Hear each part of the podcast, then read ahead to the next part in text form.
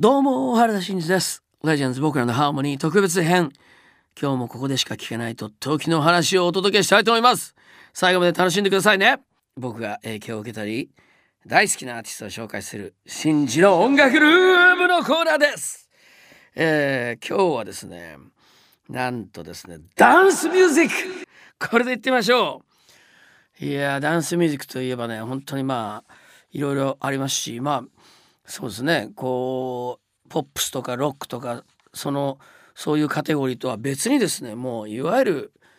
ダンスミュージックというね、えー、ものが確立されたわけですが本当に幅広いんじゃないでしょうかね。まあそのスタートということでやっぱりこの流行った言葉としてはディスコっていうのがありましたね。ディスコ皆さんわかりますか、えー、ディスコっていうとこうこれは日本ではやっぱりこうみんなで、えー、ダンスミュージックに乗って踊ったと。若者が集まる場所になったと。そういうところだと思うんですがもともとはですね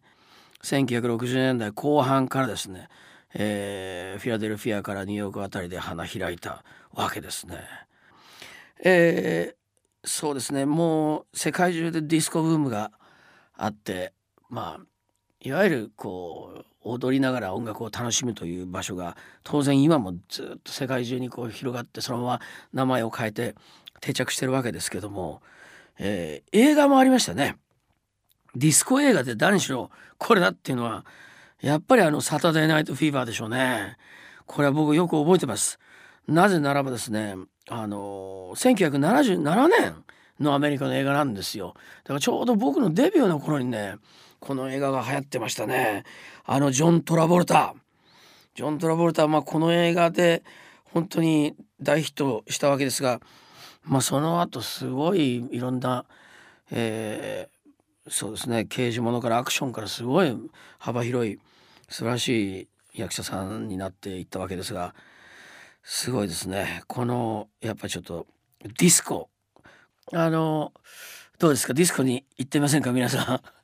これねまた踊っちゃったりするとすごい発散していいですね。たまには本当に体を動かして踊りまくる。またコンサートに来て盛り上がりまくるっていうのは大事です。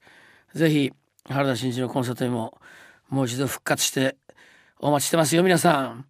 まあこのディスコブームから、えー、そしてですねまあユーロビートっていうのもありますね。まあユーロビートになると本当に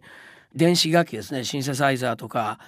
えー、生楽器じゃないところでのね、えー、まあドラムサウンドなんかも全部そのコンピューターで動かしたりとかですね。そういうもうかっちりしたビートで、えー、踊りまくるっていうのが結構流行ってきましたけどね。まあ第二次ディスコブームとでも言いましょうか。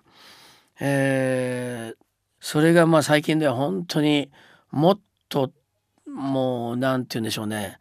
えー、トランスとかですね。うん。まあ、一つのものをこうずっとリピートしていくような感覚のもの。だからどっちかというとものすごい機械的に無機的な状況になってて逆に言えば本当に心がなくてですね。ちょっとなんか僕なんか受け付けないところがありまして、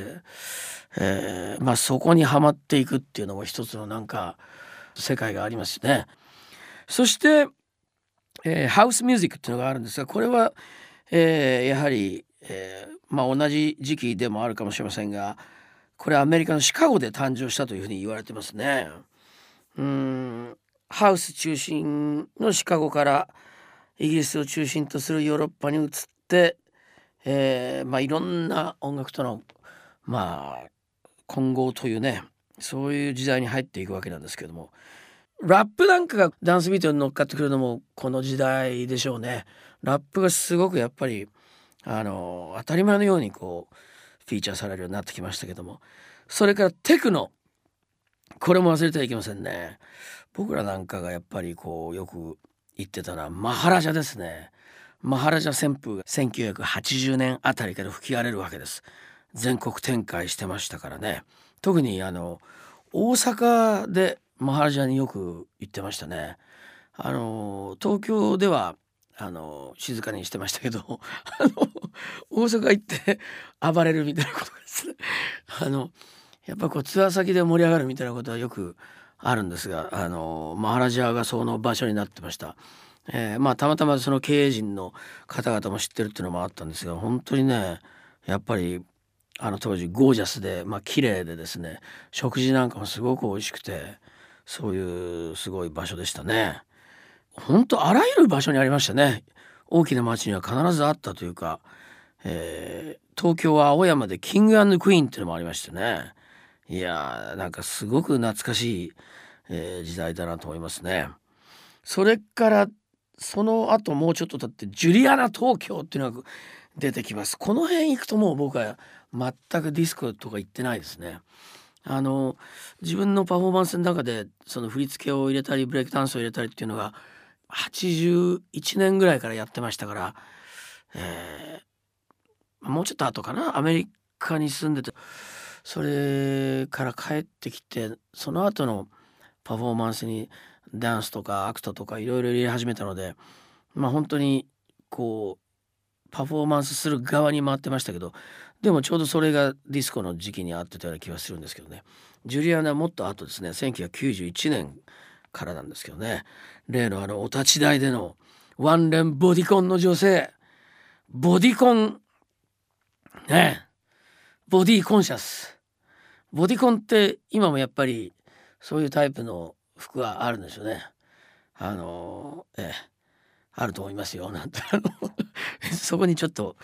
えー、フォーカスしてはいけないんですがまあお立ち台があって樹里線。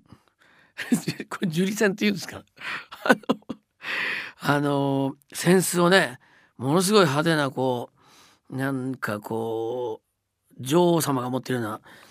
扇子を振り回してですねえー、もうすごかったです。あとそうだジョン・ロビンソンって DJ がいましたね。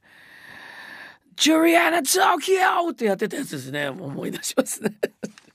いやこれは本当に懐かしいですけども。でも一時期すごいことになりまして、まあ、その時代に行ってた方々がまたそれを復活させようじゃないかっていうことで最近なんかそんな情報見ましたけどね。そしてまあ最近のダンスミュージックの感じがですね EDM というふうに言われてますね、えー、Electronic Dance Music ですね。現在のダンスミュージックの主流ということで。やっぱりとにかくずっとこうビートがついててクラブとかで人がずっと踊っていくというかそんな目的で作られてる楽曲なんでしょうね。はい。というわけで僕が影響を受けたり大好きなアーティストを紹介する新地の音楽ルームでした。本日はダンスミュージックに、えー、焦点を当ててみました。ということで原田真二がお送りしてきた「レジェンズ僕らのハーモニー特別編」いかがでしたか？楽しんでいただけましたか？次回もまたお楽しみに。バイバイ。